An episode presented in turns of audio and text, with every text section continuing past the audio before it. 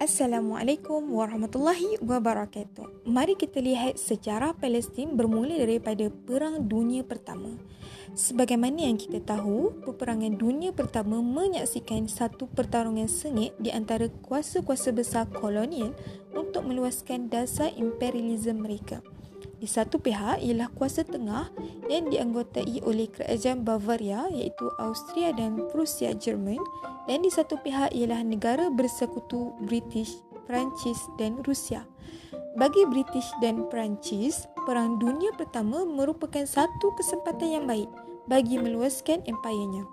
Salah satu dari objektif mereka ialah melemahkan dan seterusnya menamatkan empayar Islam yang terakhir yang diwakili oleh Turki Uthmaniyah. Kekuasaan Turki Uthmaniyah merupakan batu penghalang terbesar bagi British dan sekutunya untuk mengukuhkan kepentingan mereka di Timur Tengah. Kerajaan Turki Uthmaniyah atas perkiraan politik telah bergabung dengan kerajaan Bavaria bagi menjaga keutuhan sempadan khilafah Islam. Pertarungan di antara dua gabungan kuasa besar ini akhirnya menyaksikan pertempuran sengit yang paling banyak memakan korban pernah disaksikan dalam sejarah. Di sebelah barat, Western Front, tentera-tentera British dan Perancis berhadapan dengan tentera Jerman.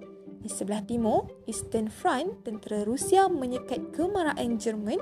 Sementara itu, pihak bersekutu membuat perancangan untuk mewujudkan satu lagi medan iaitu di Timur Tengah matlamat British ialah mengalahkan Turki di Palestin dan seterusnya menduduki Baitul Maqdis, Jerusalem. Adakah anda tahu British telah melantik ejennya di Hijaz dan kini iaitu Arab Saudi iaitu T.E. Lawrence yang lebih dikenali sebagai gelaran Lawrence of Arabia. Beliau telah ditugaskan untuk mengumpulkan kekuatan Arab bagi menghadapi kekuatan Turki Uthmaniyah dengan meniupkan semangat kebangsaan sempit dan mengapi-apikan sentimen perkauman, T.E. Lawrence berjaya menghasut pemerintah Hijaz untuk menyokong pihak bersekutu bagi menghadapi kekuatan Turki. T.E. Lawrence kemudiannya menubuhkan gerombolan-gerombolan Arab yang melancarkan serangan ala-ala gerila ke atas kedudukan-kedudukan tentera Turki di utara Hijaz dan di Palestin. Kegiatan sabotaj yang dipelopori oleh Lawrence telah banyak membantu pihak British bagi mengatur langkah seterusnya. Satu lagi usaha serangan secara konvensional dirancang kali ini untuk terus memasuki Palestin dari Hijaz. Percubaan pertama tentera British dapat dipatahkan oleh pihak Turki Uthmaniyah di Gaza. Walau bagaimanapun, kesan dari pertempuran di Dardanelles yang banyak memakan korban sedikit sebanyak menjejaskan keupayaan Turki untuk mempertahankan Palestin. Pihak British dan Australia akhirnya berjaya menawan kubu Turki yang penting di Bar Shiba. Mereka terus mara sehingga akhirnya berjaya memasuki Jerusalem pada tahun 1917. Lord Allenby, General British yang berjaya mengetuai kempen di Palestin telah menziarahi pusara Salahuddin Al-Ayubi sambil memijak kuburnya mengatakan bahawa peperangan salib telah berakhir.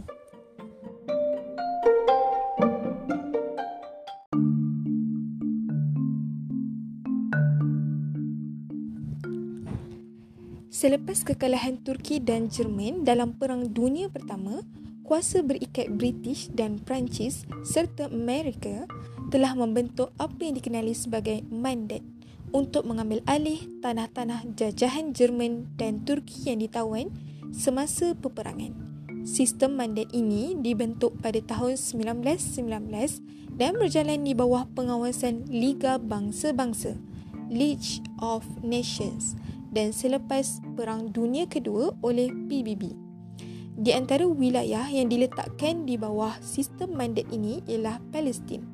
Dari segi pentadbiran, Liga Bangsa-Bangsa menyerahkan setiap wilayah kepada kuasa berikat yang menerima tanggungjawab mandat tersebut. Palestin dan Iraq diletakkan di bawah mandat British. dan Syria diletakkan di bawah mandat Perancis. Kekalahan Turki Uthmaniyah dan kelahiran sistem mandat ini merupakan peluang yang ditunggu-tunggu oleh pihak Zionis iaitu satu gerakan yang lahir di atas cita-cita untuk menubuhkan sebuah negara Yahudi yang merdeka dan berdaulat di Palestin. Gerakan Zionis Yahudi bermula dengan rasminya pada tahun 1897 di Basel dengan Theodor Herzl sebagai presidennya. Matlamat gerakan Zionis adalah seperti yang dinyatakan dalam kongres yang diadakan iaitu to establish for Jews a publicly and legally assured home in Palestine untuk menubuhkan bagi Yahudi sebuah negara yang sah secara umum dan legal di Palestin. Usaha gerakan Zionis untuk membeli Palestin dari Turki Uthmaniyah tidak berjaya apabila Palestin jatuh ke tangan British pada Disember 1917. Harapan mereka untuk merealisasikan cita-cita mereka semakin cerah.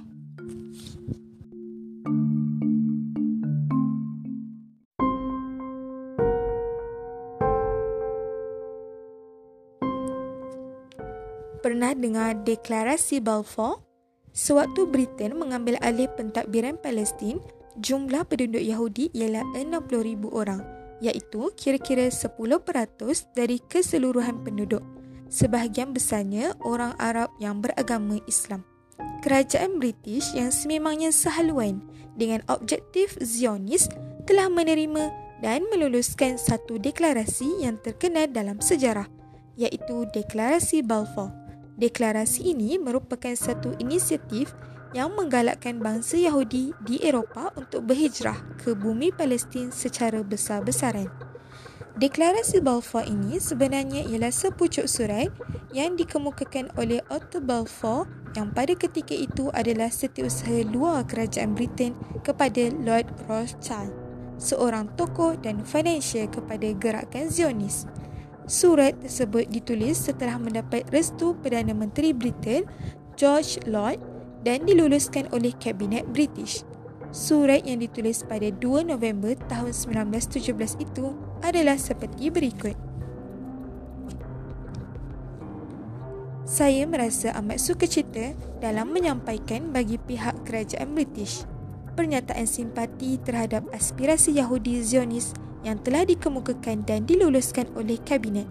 Kerajaan berpandangan menyokong pembentukan di Palestin sebuah negeri bagi penduduk Yahudi dan akan berusaha sedaya mungkin untuk merealisasikan hasrat ini dengan kefahaman tiada sesuatu dilakukan yang akan menjejaskan hak-hak sivil dan keagamaan masyarakat bukan Yahudi yang sedia ada di Palestin atau hak dan status politik yang dinikmati oleh orang Yahudi di negara lain. Saya amat berbesar hati jika deklarasi ini dibawa ke pengetahuan pertubuhan Zionis. Yang benar, Otto Balfour.